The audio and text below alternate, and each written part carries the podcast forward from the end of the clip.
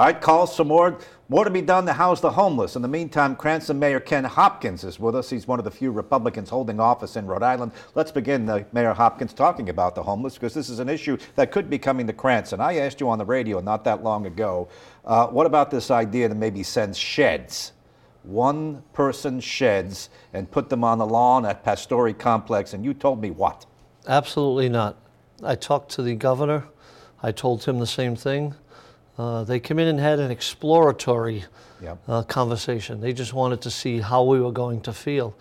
And my feeling is the same as many of the citizens that live in the city, that we've already done our share. We do enough with Harrington Hall. Right. There's homeless people there all over the city. And the problem with Harrington Hall is they leave at 7 o'clock in the morning and they infiltrate the city. So we have a bunch of problems that come with it. But I think we do enough. We don't get enough money for the amount of work that we have to do in the pilot programs. You know, the amount of money could be anywhere from, I don't know, $300,000 or $400,000 a year up to $1 million a year. And we don't get reimbursed that. Okay. But, you know, we send our cops up there. We send our fire trucks up there. Yep. We do so much for the homeless people as it is. And again, Gene, I don't want to sound as though I'm unsympathetic to homeless people. I've helped homeless people get houses in Cranston.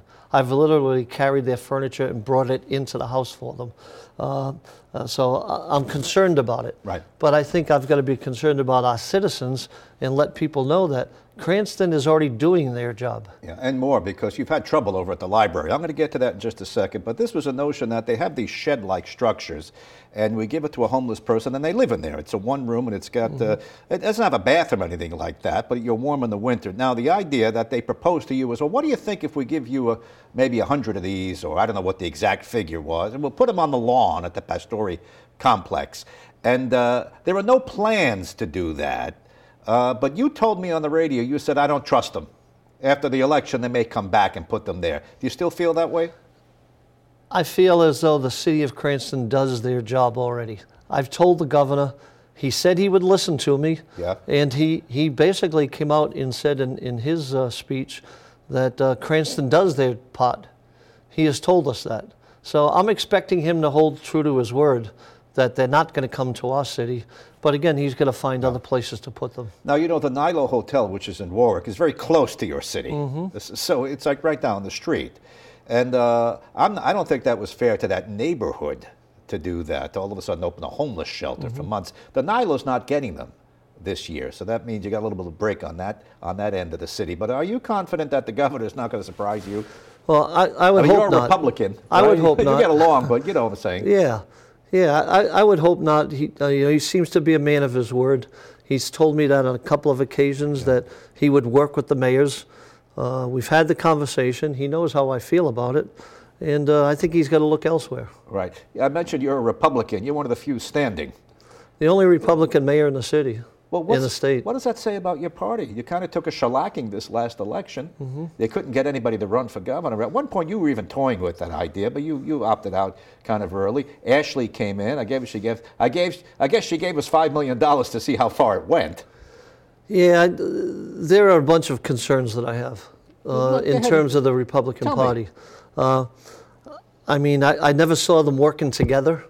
I never saw, for example, myself and Blake Filippi, Alan Fung, and Ashley walking together, working together.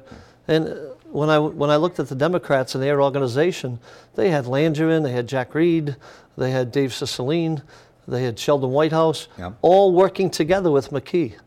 That's a major strategy that they used.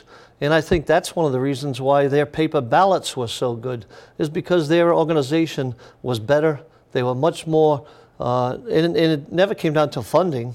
It came down to doing the work. No, Ashley had $5 million to spend. Well, and she spent it, and Alan had some money as well. Well, go ahead. What does that well mean? Go ahead. How much do you think she spent on paper ballots? Because that seems to be the difference. Yeah.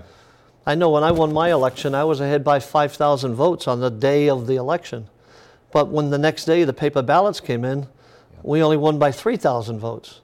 So 2,000 votes is an awful lot coming in on paper ballots, and I think the Republicans have to do a much better job of that. You know, Susie Yankee, a party chairperson in Rhode Island, she said Republicans like to vote day of.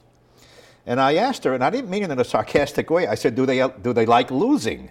Because the Democrats have got the ground game, the mail-in ballots, the early voting. I mean, you saw that interview, sure, I believe, so go ahead.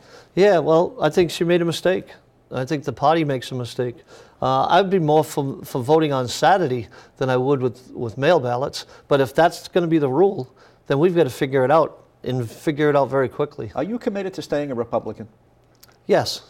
Yeah. Even with all these problems? People ask me what I am. I think I'm a common sense moderate. Yeah. I could work with the governor. I could work with Joe Shikachi. I could work across the aisle in Cranston. And I think that's what we should all be doing. Right. But in the nature of politics, it's us versus them, and I think we need to do a better job. We've got 2 minutes, so let's just bang through a quick lightning round. You had to raise taxes slightly because you got in there. You said the books are not where I want them to be. Did you get much pushback from people on that? None whatsoever. You said it was going to be a very small amount. Yeah, yeah, it was. It was about $125 to $150 per household. Right.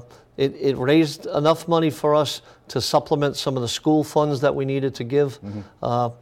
We had some issues with reimbursements in pay raises. Yep. We had some issues with, we're self-insured on our health benefits, so we need to cover some of that. Right. And some of the inherited bills that we had to take care of. We had to pay them. When is your firefighter contract coming up? That's always been a thing in Cranston. Yeah, we just passed it. And we just finished it. Oh, you wrapped that up? Yeah, we wrapped that one up. And how did that end? And you know, it's always been the wrap. They're pretty generous to the Cranston firefighters. Well, they were very good to us this time. They know the situation that we're in.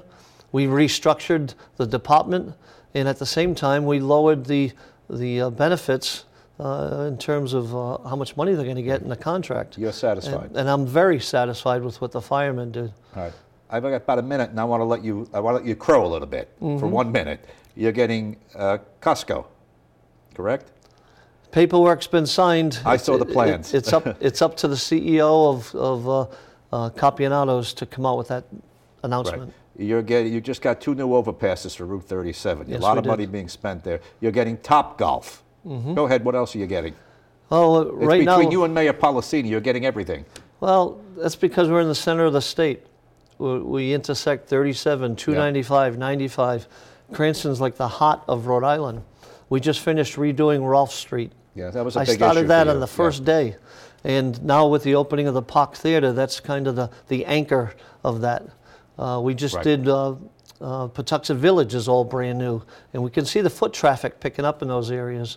And most recently, we started Knightsville. Yeah. We're redoing the Pocket Park. We're going to redo the streets and the sidewalks and have outdoor restaurants. I'll tell you what, let's hold it there. I'm going to have you on my radio show. We'll pick it up. With the list continues. Mayor Ken Hopkins, thanks for coming in, and I hope you have a nice Thanksgiving. My pleasure. Thanks, Gene. Happy Thanksgiving to you. You too.